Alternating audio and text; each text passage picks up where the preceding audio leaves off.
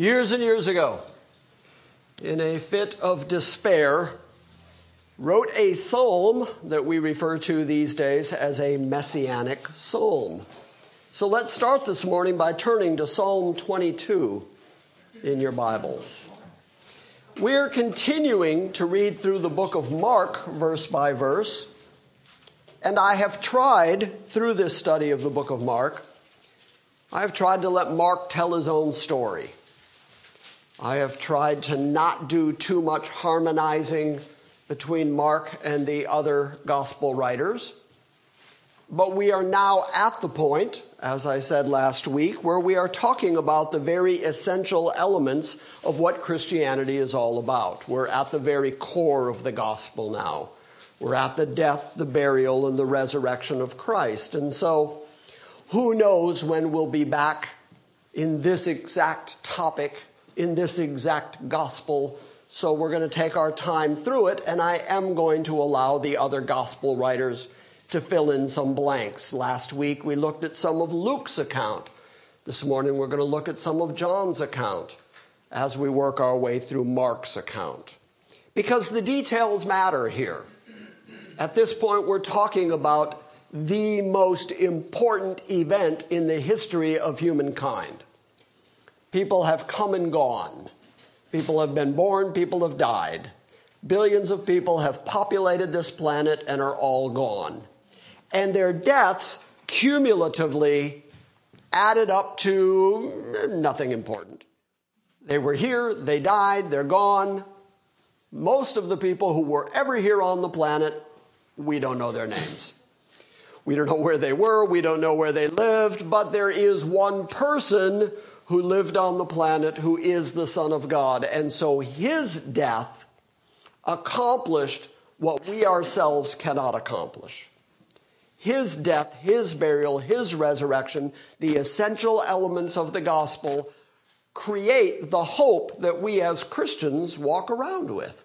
As we look at this increasingly crazy world, as we look at this completely nonsensical world and society that we're in, it would be easy for us to throw up our hands and say, well, forget it. It's just all madness out there. But because we know that Christ lived, Christ died, Christ raised again, because we know that, it gives us hope that when our death happens, we're going to be okay with the Father we're not going to stand in front of the Father and be judged, which we rightly deserve. Everybody in this room, especially Leon, really deserves, I'm, everybody really deserves for God to judge them and to judge them harshly. Because the things we've done, the things we've said, the things we've thought, the way we've behaved, we all fall short of the perfect standard of God's holiness and righteousness. And so there's just no way that we're going to be able, in and of ourselves, to do enough good stuff to make God say, well, okay, good enough. Come on into my holy, righteous kingdom. You gave it a good shot.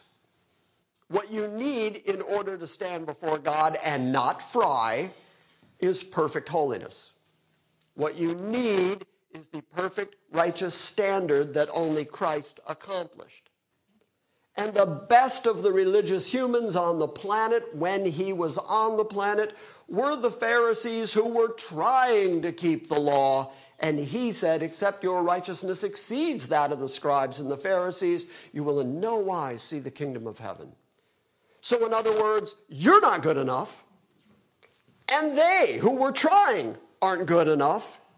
And then to make things worse, he says in John 3, you need to be born again, which means that your first birth wasn't adequate. It's not sufficient. Human beings, unfortunately, have this sense that just because I'm here, I'm owed something. By the very fact that I exist. Everybody who's got kids, has at some point heard their children say to them, I didn't ask to be born. yeah. Oh. And the answer to that is, yeah, that's right, but you're here now.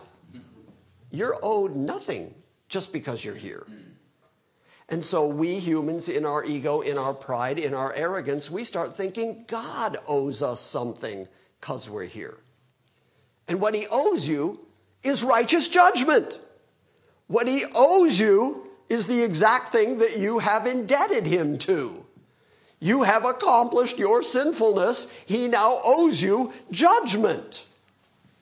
And so, the beauty of the gospel, the beauty of what we're in the middle of right now, the beauty of what we're going to read this morning is that God does render that judgment that you're owed, except that He renders it to somebody else. And He renders it to His Son, who takes on the cumulative wrath and judgment of God on behalf of Leon, who does deserve it. And that's brilliant.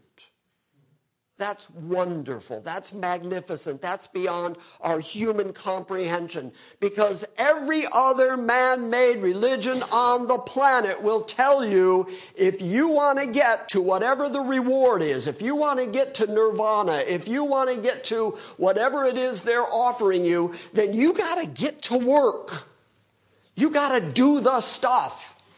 And if you just do the stuff sincerely enough, then whatever God they're talking about will reward you for how hard you worked. Only Christianity, unique in the annals of history, only Christianity says you can't do it. No matter how hard you try, you can't do it. Because the standard is so infinitely high that you can't reach it. So, what are you going to do? You need somebody to stand between you, the sinner, and God, the perfect holy judge. And that's exactly what Christ did when he hung on the cross. He got between you and God, and he reconciled you and God. Paul would say, not that God needed to be reconciled, God's fine. God's fine by himself. For infinite time past, he was perfectly content in himself and in his Trinity, and he was willing to exist up there. He didn't make you because he was lonely. He didn't make you because he needs somebody to be mad at. He made you because he's glorifying himself in the enterprise of making people and then bringing them to himself through his grace, through his mercy, through his goodness, his kindness. It's all about him. He's in the enterprise of glorifying himself. And that's why you're here. And what you're going to get, this is the best part. What you're going to get isn't what you deserve. So as soon as you start that, I deserve stuff just because I'm here. Well, you deserve hell forever. So, okay, there. Now you got what you deserve. But the beauty of Christianity, the wonder of the gospel, is that you're not going to get what you deserve. Instead, you're going to get what you couldn't possibly earn. Because somebody paid your debt and then somebody stood in the gap between you and God. Somebody reconciled you and God so that you can stand before God and be accepted eternally in His heaven. And you didn't do it. And that's grace, grace, grace, grace. So, as I began to say, and as we've been seeing these several weeks, all of the events leading up to Jesus' death, burial, and resurrection, these things that have been determined before the foundation of the world, have also been predicted, prophesied, and written down in the Old Testament. And sometimes the prophets didn't even know what they were talking about or who they were talking about. They just knew that the Spirit of God was teaching them that there was going to be a son of God who was also going to be a son of man who was going to die and yet was going to live. And as confusing as that all was, Jesus came to the planet and did exactly all the things that the prophet said. And he kept pointing backwards to the scripture and saying, This is happening because scripture says so. And scripture has to be fulfilled, he keeps saying. He's absolutely saturated with scripture. And so, even on the cross, even at the end of his sojourn here on the planet, even at the end of all that, he's still quoting scripture from the cross. And he quotes David. Why? Why would he quote David? Why would he quote a psalm at this moment? Well, because it's a psalm that includes details that David wrote that David can't be talking about himself. David wasn't under fear of death when he wrote this, but he wrote it from the perspective of somebody who was in fear of death. David never had anybody cast lots for his clothing, but he says that's what they did. He's writing messianically, he's writing prophetically about the Messiah to come. When the Messiah comes from the cross, he quotes the first verse of the psalm we're about to read so that everybody would get the connection. So that he could say, I am that son of David. I am the one that is satisfying and fulfilling what David the first true king of Israel after God's own heart, he wrote about me. That's what I'm doing here. That's what I'm satisfying. That's what I'm fulfilling. It's all Bible, Bible, Bible, Scripture, Scripture, Scripture. And that's why we continue to just pound Scripture here at GCA, because that's how Jesus did it. So I figure that's a pretty good model. Okay, all of that was introduction. The sad part for me, not for you, the sad part for me is that yesterday when we were in this building putting up the furniture again and setting everything up, uh, Jeff was very clear about do you want the clock back on the wall? And uh, I said, no! And, and he put it up there anyway. So it's up there glaring at me. But that was all introduction. We're starting at Psalm 22. We're going to read that Jesus, while he was on the cross, said, Eloi, Eloi, lama sabachthani. That is the opening line in Hebrew of what David wrote here. Translated, My God, my God, why have you forsaken me? Okay, at what point in David's terrestrial life did God ever abandon him? At what point can he say, Why have you forsaken me? Well, he, couldn't really but yet he could write it prophetically about the Messiah to come. My God, my God, why hast thou forsaken me? Now, among the Jewish rabbis, they believe that, uh, at least of the converted ones, they believe that when Jesus quoted that verse, he was intending to point out this whole psalm, that he wanted people to make reference back to the whole of what David wrote. So let's read the first part of it because it has details that are unmistakable. And yet, details, tiny little details, minutiae that came true that demonstrate that Christ was who he said he was. My God, my God, why hast thou forsaken me? Far from my deliverance are the words of my groaning. Oh my God, I cry by day but thou dost not answer. And by night, but I have no rest. And yet thou art holy. O thou who art enthroned upon the praises of Israel. In thee our fathers trusted. They trusted, and thou didst deliver them. Verse 5.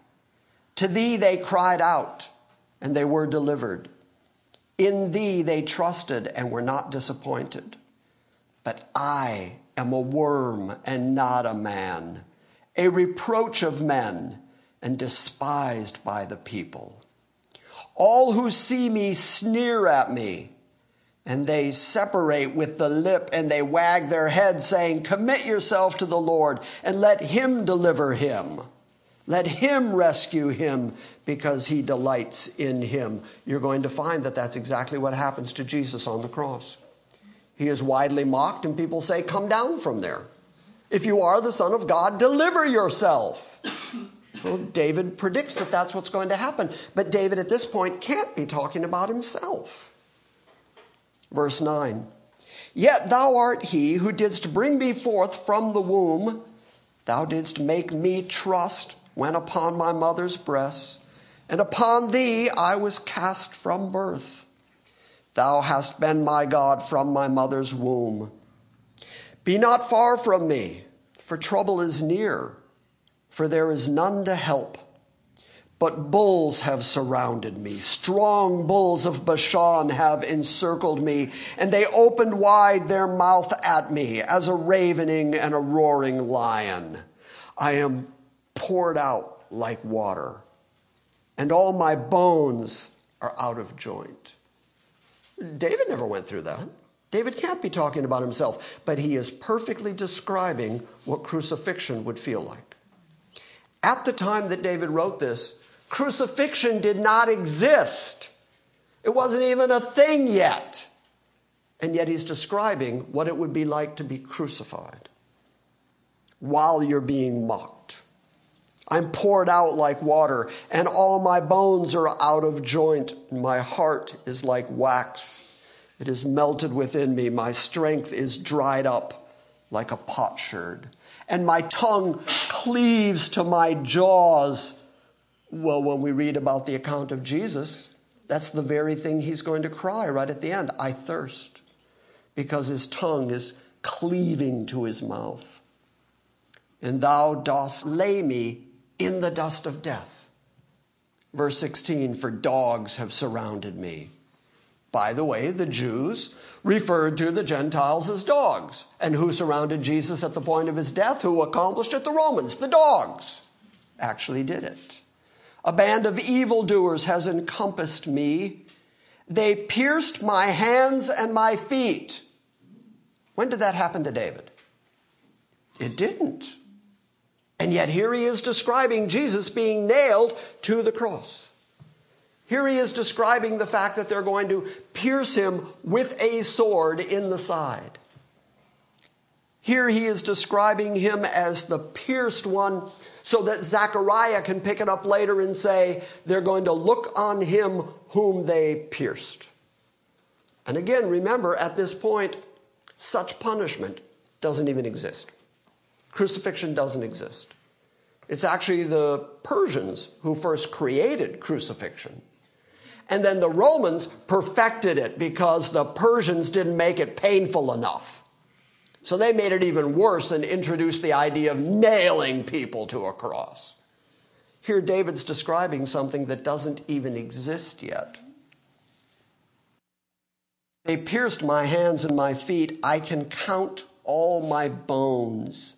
And they look and they stare at me.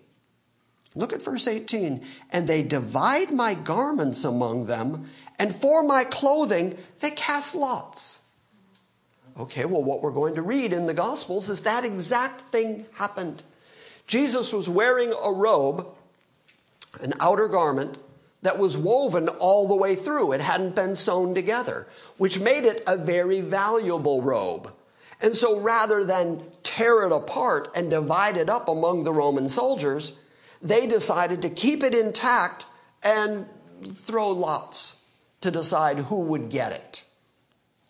Do you think when they did that, when they looked at that robe and said, you know, we really shouldn't tear this up, it's a beautiful piece of clothing, let's cast lots and decide who gets it, do you think they, of their own free will, at that moment, knew they were fulfilling Scripture? Let's fulfill some prophecy, guys. What do you say? Let's cast lots for some clothing. No, they didn't know, but they did it. Why then? Why did they do the very thing that David said they were going to do? Why then was Jesus wearing a robe of that type? Why was Jesus wearing an expensive robe that just happened to be knitted all the way through? Didn't Jesus know that's what he was originally wearing? Of course he did. He was busy fulfilling scripture to the detail. If he had been wearing a robe at that moment, an outer garment at that moment that had been sewn together, that could be ripped apart, and the fabric could be divided up among the Roman soldiers, well, then that scripture doesn't come true. And if that scripture doesn't come true, then you can't believe any of scripture. If that prophecy doesn't happen, then prophecy might or might not. You have no confidence. So that had to happen. So think about all the details. Think about the minutia. There had to be a robe. He had to have that robe on. They had to end up with that robe, and then they had to look at it and say, let's not divide it up. What if one of them had decided, I don't care that it's woven all the way through, I want my bit, let's cut it up? Well, then that prophecy doesn't come true. But the prophecy was they were going to cast lots for his clothing. That never happened to David, but it happened exactly to Jesus. And the people who did it did it not knowing they were fulfilling prophecy in Scripture, but they did it anyway because God is, what's that word I keep thinking? Sovereign! Because God's completely in charge of everything, even those who are his enemies. Even those who don't recognize him as Lord. He is nevertheless Lord. I don't care what you think of God, or whether you think God is up there, or whether you think God is holy. And you know what? God doesn't care what you think about it either because he knows what he's doing and he knows who he is. And even your evil unbelief is written about in the Bible. It's already described that there are going to be people who, in their ego, in their evil, would not believe that this is the God who exists. There are going to be people who believe that they can be good enough, that they can work hard enough, that they can satisfy that righteous, holy God. He doesn't care, he's going to judge them anyway because God is absolutely in control of even the minutia. And that's really, really good news. Conrad got out of the car this morning. We walked out to bring him in, and he said, I was really sick this week. And he said, But, but I'm here. God's in control. Why? Where does he get that kind of hope? I had a divot cut out of my head this week, and yet I knew one of two things is going to happen. This is going to heal up and I'm going to be fine, or it's going to take my life. Either way, I'm okay. Okay, where do I get that kind of hope? Because I am convinced of an absolutely sovereign, gracious God. That will give you the confidence to get through the times that nothing else could satisfy you. These people here had no concept of God and were still casting lots for his clothing because he's in charge. And the more you see how in charge he is, the more you ought to get on your face in front of him. Because he's going to be in charge whether you like it or not. I didn't mean to look right at you as I said that. But, for some reason, I feel you need it today. so they divided my garments among them, and for my clothing they cast lots. Verse 19, but thou, O Lord, be not far off. O thou my help, hasten to my assistance. Deliver my soul from the sword, my only life from the power of the dog. Save me from the lion's mouth and from the horns of the wild oxen, and thou dost answer me.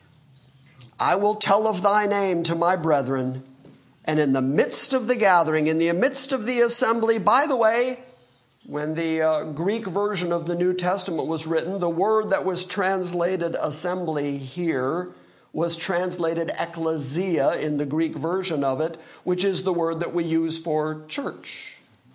In other words, in the midst of the church, I will praise thee. I will tell you, I will tell about your name in the midst of my brethren. And you who fear the Lord, praise him. All you descendants of Jacob, glorify him. Stand in awe of him, all you descendants of Israel.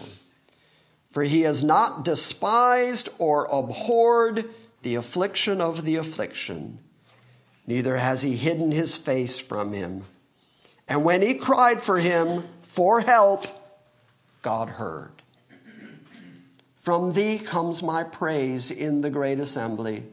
I shall pay my vows before those who fear him. The afflicted shall eat and be satisfied. Those who seek him will praise the Lord.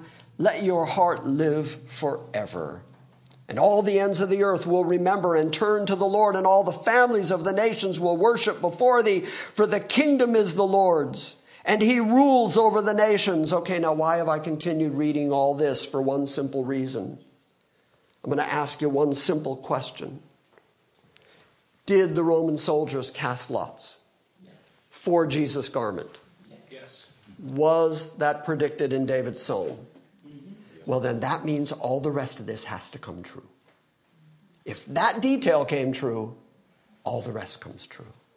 And David at this point goes past just the death of Christ to the exaltation of Christ and the kingdom to come. All the ends of the earth will remember and turn to the Lord, and all the families of the nations will worship before thee. That's the satisfaction of the promise that was made to Abraham. In you, all the families, all the tribes of the earth are going to be blessed. Through Christ, all the families of all the nations come to worship before God. For the kingdom is the Lord's, and he rules over the nations.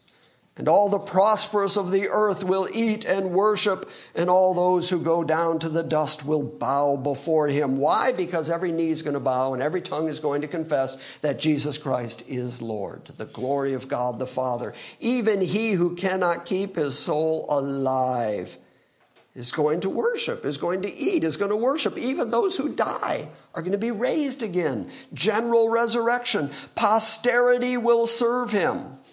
It will be told of the Lord to the coming generations. And they will come and they will declare his righteousness to a people who will be born that he has performed it. That's all coming. The kingdom promises are good. The heavenly promises are good. The resurrection promises are good. Because if we are satisfied that they actually threw lots for his garment, and that was actually accomplished in time and in history, then everything else we just read has to be accomplished in time and in history. You get my premise? You with me so far? Yes. Good. That was still all introduction. Turn to the book of John. Go to John 19. We're going to read John's narrative first before we get to Mark. This will just about pick up where we left off last week. John 19, starting at verse 1. Then Pilate, therefore, took Jesus and scourged him, and the soldiers wove a crown of thorns and put it on his head and arrayed him in a purple robe. And they began to come up to him and say, Hail, King of the Jews! They're mocking him for being King of the Jews, and they gave him blows to the face. So they were punching him. And you're talking about Roman centurions here. You're talking about big guys that are punching him in the face. Now, last week, I know I emphasized it, but I have to emphasize it again. These were men. These were worms. These were part of his creation. These were just creatures. These were sinners. And yet he allowed his creation to hit him. He's the Son of God. He's the only holy, righteous one. He's the only infinitely good one. And their lives, the next breath in their nostrils, was in his hand. And he allowed them to punch him. That's humility. Next time you want an example of humility because somebody has offended you and you're feeling a little put off, and you figure you've done me wrong, I'm going to do you wrong. And then you think, oh, yeah, I'm supposed to be a Christian. And Christianity claims I'm supposed to be humble. Christianity says I'm supposed to look on the things of others and not after the things of myself. I'm supposed to esteem every man is better than myself. But doggone it, that guy just did me wrong.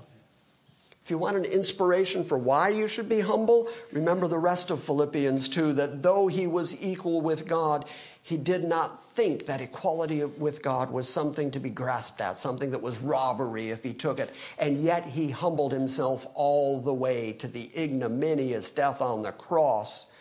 And so Paul could write, Let that mind be in you. Well, here it is again.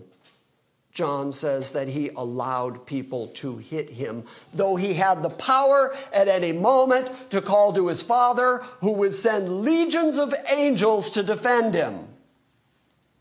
And like a lamb before his shearers is dumb, he didn't speak a word, and he allowed them to punish him. Why would he allow Roman soldiers who are worms to punch him? For Leon. I'm going to keep using Leon as my example this morning because I've already picked on him. Why?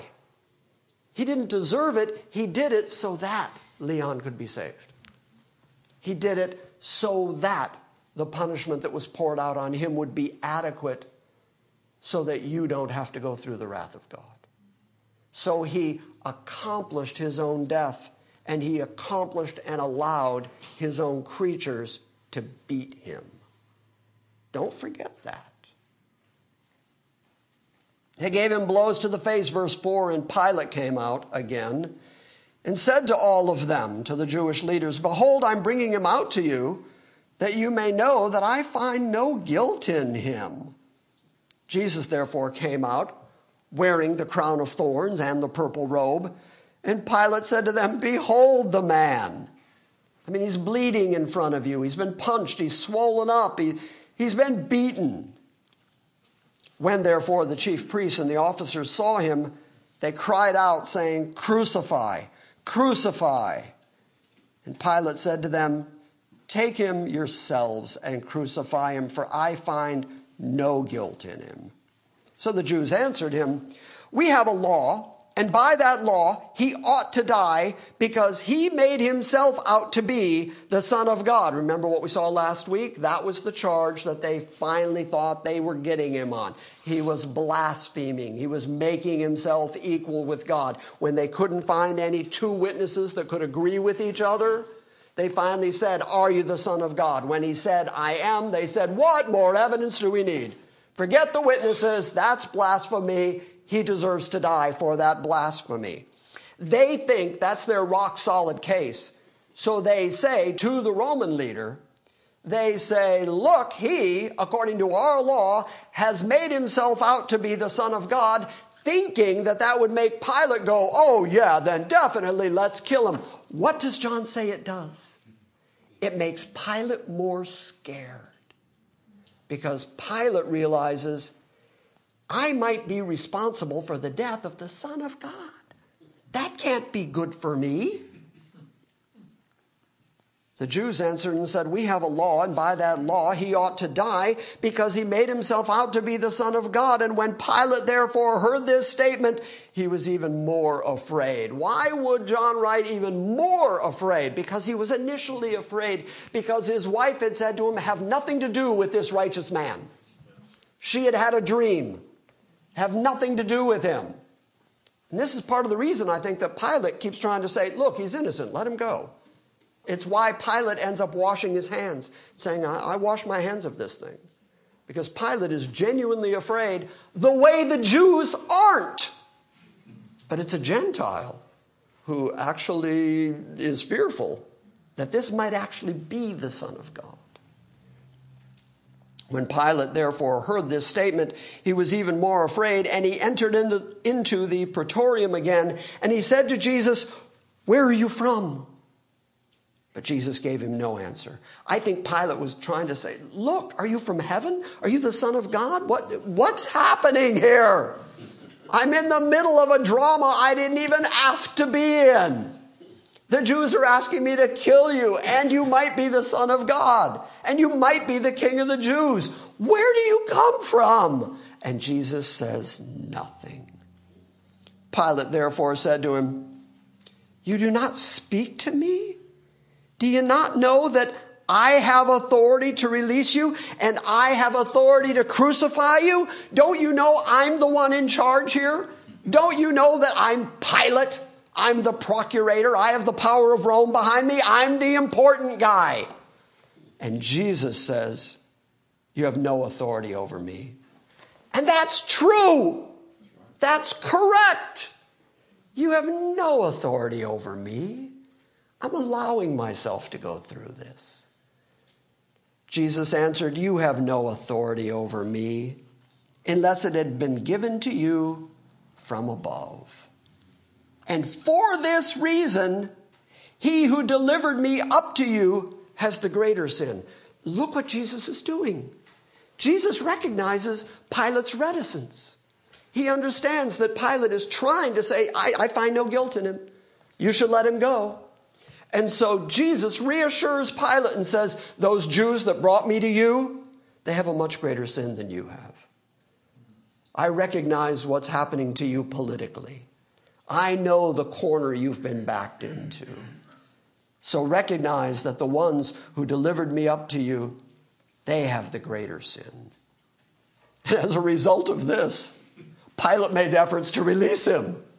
But the Jews cried out, saying, If you release this man, you're no friend of Caesar. See, they're not interested in the religious argument, it's political. And they know that he's a politician. So they're going to say, You're not a friend of Caesar's unless you kill this man. We'll go tell Caesar what you did. Everyone who makes himself out to be a king opposes Caesar. There, that's their argument. So now Pilate's really cornered. And when Pilate therefore heard these words, he brought Jesus out and he sat down on the judgment seat at the place called the pavement. In the Hebrew, it's called Gabbatha. Now it was the day of preparation for the Passover, and it was about the sixth hour. And he said to the Jews, Behold your king. And they therefore cried out, Away with him, away with him, crucify him. And Pilate said to them, Shall I crucify your king? And the chief priest answered, We have no king but Caesar. These are the same guys who have been trying very hard to throw off the power and yoke of Rome. And now suddenly, just to kill Jesus, just because of their hatred of Jesus, now all of a sudden they're Caesar lovers. Now they're like, oh no, Caesar, we're totally into Caesar. We love pizza. We're totally into. C-. Never mind. Fine. Just seeing if you're still with me. So he then delivered him over to be crucified. So they took Jesus, therefore, and he went out bearing his own cross to the place called the place of the skull, which is called in Hebrew Golgotha there they crucified him, and with him two other men, one on either side, and Jesus in between. And Pilate wrote an inscription also, and he put it on the cross, and it was written, Jesus the Nazarene, the King of the Jews. And therefore, this inscription many of the Jews read because the place where Jesus was crucified was right near to the city, just outside the city walls and that inscription was written in Hebrew and Latin and Greek, so everybody can read it. And so the chief priests of the Jews came to Pilate and said, Don't write that. Don't see the whole point was whatever was written above a malefactor was his charge. So that when people came by and looked at him hanging on a cross and wondered, What did he do? What do you got to do that's bad enough that you end up on a cross? The others would have insurrectionists or murder written over them. But he only had the inscription, King of the Jews. And so the Jewish leaders say, Don't write that. Write he's a blasphemer. Write an actual charge up there. Say he said he was the king of the Jews. Because then it's an actual charge that would make him a blasphemer. Don't write King of the Jews. Write, He said, I am the King of the Jews. And Pilate answered, I've written what I've written. You want me to do it? That's what I'm writing. The soldiers, therefore, when they had crucified Jesus, took his outer garments and made four parts apparently four soldiers, a part for every soldier. So they were taking the garments of the malefactors and Jesus, they're ripping them apart, they're making piles, four piles, one pile for each of the guards. And also the tunic, the outer tunic that Jesus wore. And now the tunic was seamless. It was woven in one piece.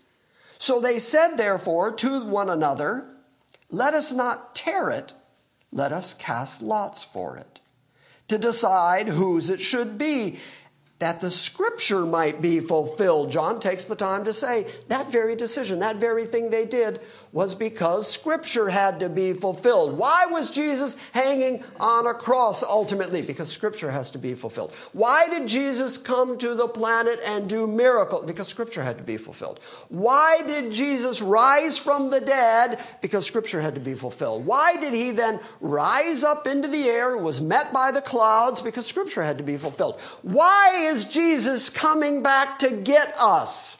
Because Scripture has to be fulfilled. Why is the kingdom still a good promise? Because Scripture has to be fulfilled. Scripture has to be fulfilled even down to the details, down to the minutiae, and therefore John points out that even their casting lots for that outer tunic was done so that the scripture might be fulfilled, which reads, They divided my outer garment among them, and for my clothing they cast lots. Do I have to drive this home any more than that? No. Scripture has to be fulfilled. It makes me crazy, befuddled, hornswoggled even, when I hear people read parts of the Bible and say, that part's true, but that part over there, that's not so true. That's probably not going to happen. All that future stuff, that stuff about Christ coming back, that already happened. That's already gone. Prophecy is all satisfied. Even though it wasn't satisfied the way it was written, it's still it's satisfied in some spiritualized way. That makes me absolutely insane because we've just seen yet again another demonstration of Old Testament prophecy satisfied literally, genuinely in time on planet Earth. That's the way every prophecy from the Old Testament that has actually been fulfilled, it was fulfilled literally, genuinely in time on planet Earth. Therefore, we have every reason to expect that the whole rest of the prophecy is going to be satisfied genuinely, literally, in time on planet Earth, because we already have the demonstration of how it's going to be. Here, let me put it this way. Maybe I can make it easier for you. Henry Ford once, when he invented the Model T, he said publicly, uh, you can have a Model T in any color as long as it's black because every Model T that came off the assembly line was black. Okay, so what were the chances once you're standing at the assembly line and you're watching these cars come off the line? There's a black one, and a black one, and a black one, and a black one, and a black one. What are the chances the next one's going to be purple? No chance. Black one. A black. Wait, maybe there's going to be a yellow one. No, it's a black one. It's a black one. Here's my point. Once you see everything come off the line as black cars, you can count on the next ones being black cars because that's all Henry Ford made. Let's draw the equation. The only way God does things is that He describes them, He prophesies them, and then He accomplishes them literally in time and space here on planet Earth. That's the only example we've ever found. Every example you ever find of a fulfilled scripture of a satisfied prophecy, it's always literal, genuine, on planet Earth, in time, done. So then, what are the chances that suddenly the next one is going to be different? Well, it's not. It's going to be just like all the ones that went before. Do you get my example? Yes. Therefore, the soldiers did these things because they were satisfying prophecy. But there were standing by the cross of Jesus his mother and his mother's sister, Mary, the wife of Clopas, and Mary Magdalene. When Jesus therefore saw his mother and the disciple whom Jesus loved. Who is the disciple who Jesus loved? John. John. So when John and his mother were standing by the foot of the cross, Jesus looked down and said, Woman, behold your son. And then he said to the disciple, Behold your mother. So even at his moment of death, he was making sure that his mother was going to be looked after and cared for. And from that hour, the disciple took her into his own household. And after this, Jesus, knowing that all things had already been accomplished in order that the scripture might be fulfilled, said, I am thirsty. Why did he say I'm thirsty? Not only because he was thirsty, but because the scripture said he was going to say that. The scripture said he was going to thirst and his tongue was going to cleave to the roof of his mouth. And because scripture already said that, Jesus said, I'm thirsty. so that anybody paying attention would go, Oh, yeah. Oh, yeah, David said he'd say that. Yeah, David said he'd be thirsty like that. So he is satisfying Scripture, but then look at that phrase that John writes Jesus knew within himself that everything had been accomplished. Everything he came to do was done. He had come to the planet for a specific reason. He spent three and a half years in ministry with his apostles, going out and teaching and doing miracles for a specific purpose to prove who he was so that he would end up on this cross. And once he was on that cross, it was accomplished. He had now accomplished his own death. He had now accomplished what it took so that all of those people who God had chosen before the foundation of the world would be redeemed because he knew everything was accomplished. And knowing that, he said, I'm thirsty. And a jar full of sour wine was standing by. By the way, what is sour wine? Vinegar. Vinegar. So there was a jar of vinegar there. So they put a sponge full of sour wine onto a branch of hyssop, and they brought it up to his mouth. And when Jesus therefore had received the wine, he said tetelestai, he said, It is finished. When you combine that with verse 28, you get he knows that everything is accomplished, and then he says, It's accomplished. It's done. It's finished. Now, whenever I talk about this word tetelestai, I point out that it is much more than it is finished. It was actually used in Greek society in several different ways. The primary way that that word was used was in banking. And when somebody would take a loan, once that loan was paid back, completed, they would write tetelestai because it was accomplished. But also, when prisoners had served out their time, they would write over their charge tetelestai. It's finished. Whatever they had to do, the time they had to serve, it's finished. When people were in debt and they paid back the debt and they satisfied the debt, it's finished. When Jesus knew everything was accomplished, he said, It's finished. So that's a word that has a whole birth of meaning, a whole broad scope of meaning that is much more than just the work I came to do is finished. It also means the debt is paid. You have this debt to God that I began talking about an hour ago. Saying God owes you, He owes you judgment, He owes you punishment, He owes you hell forever. That's what you deserve. How are you going to pay that debt? Well, the only way you can pay that debt is to go to hell forever. Or somebody pays it for you. And he said, once he knew it was fully accomplished, it's paid. I paid it. It's done. And what's the result of that? Those of us that are in the pit, those of us that are prisoners in our own sin and our own depravity, the prisoners get released tetelestai. The debt's paid, the prisoner goes free. So he's saying much, much more than just, I did what I came here to do.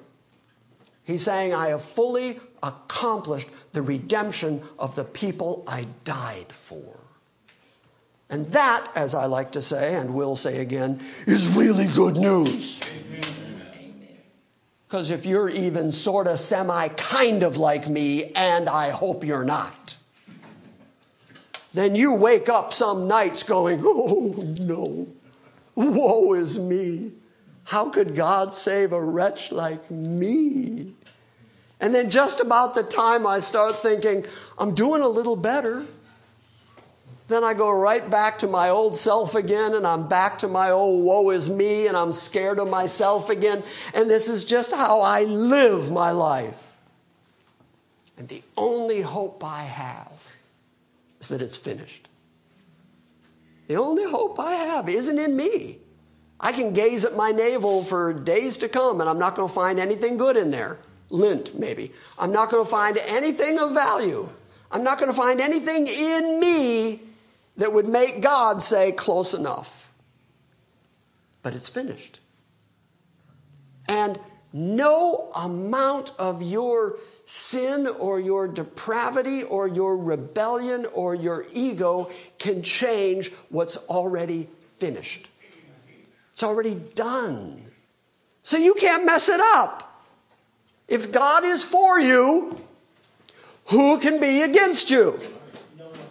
Who shall lay anything to the charge of God's elect? It's Christ that died, yea, that is risen again. See, it all comes back to that. It all comes back to Christ died, he was buried, and he rose again. And therefore, by his own declaration, it's finished. It's done. I said to you a little while ago if you don't believe in the God of the Bible, the way the God of the Bible presents himself in his word, if that's not what you believe, God doesn't care. Because he's God all by himself. He's God completely. He doesn't care.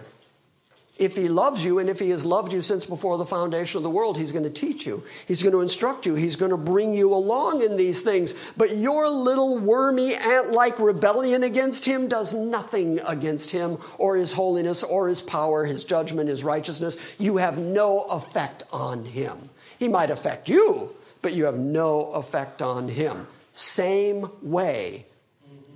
If it's finished, it's finished and you have no effect on it. You can't change it. If God is out to get you, He's going to get you. Amen. And if He's out to save you, He saved you. I used to hear Elder Ward stand in his pulpit. I really am done, I promise. That darn clock of Jeff's. I used to hear Elder Ward in my earlier days, he would stand in his pulpit, throw his chest out, put his arms all akimbo, and he would stand up there just as bold as could be. And he would say, I'm saved. And everybody would shout and cheer. And back in those days where I was really just kind of learning, when he would say that, I would, I would think, I wish I had that boldness. I wish I had that confidence because every time I would hear him say, I'm saved, I would think, yeah, but you don't know me. Man, you don't know where I've been. You don't know what I've done. God knows. Well, here's the point it's a lot of years later. And, and I'm more familiar with what the Bible actually says now. And I'm more confident in what my Savior has actually accomplished now. And I'm more convinced than ever that what He accomplished is the finishing, is the accomplishment of the salvation of all His people. And I'm here to tell you today, I'm saved. Yes. Way, way, way saved. Because I'm a way, way, way bad sinner. It would take a way, way, way good salvation to save somebody like me. And he did it all, and he did it perfectly, and he did it completely, and he actually did it in time, literally on planet Earth. He came and accomplished the salvation of all his people. And I hope when you walk out of here today that you can walk out with that in your head I'm saved. Because if that ever permeates you, you'll never stop glorifying Him. You'll never stop thanking Him and praising Him for being so good to a wretch like you that He would convince you that you're saved. You got it? Got it. Can I get a hearty amen? Amen. There, that's more like it. Freedom. Freedom genuine freedom. Any questions about that? Any questions about that section of Scripture? Yes, sir. Sandy. Now, the thing I want to ask is when Christ was on the, on the cross, uh-huh. is it safe to say that we, well, it's not safe, I know the, for a fact that we were in Him on the cross. And we can say that we suffered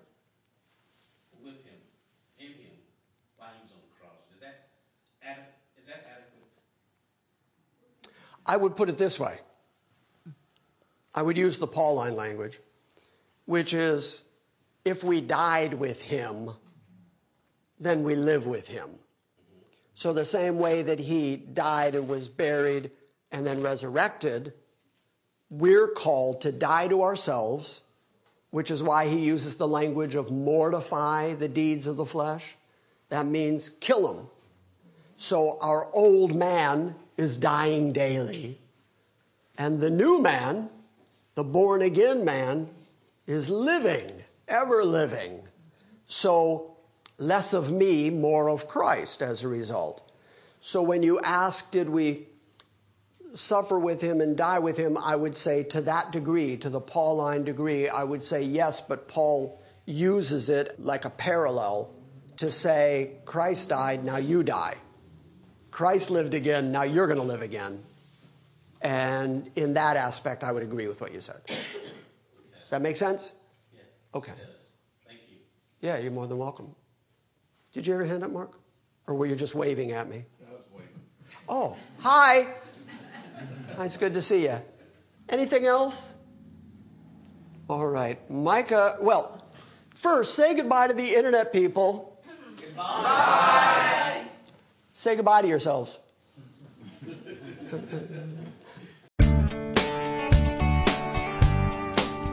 Thank you for listening to this week's Salvation by Grace Sunday morning message.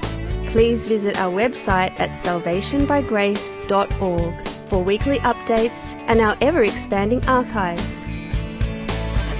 Join us again next time as we delve into the Word of God and study His sovereign grace.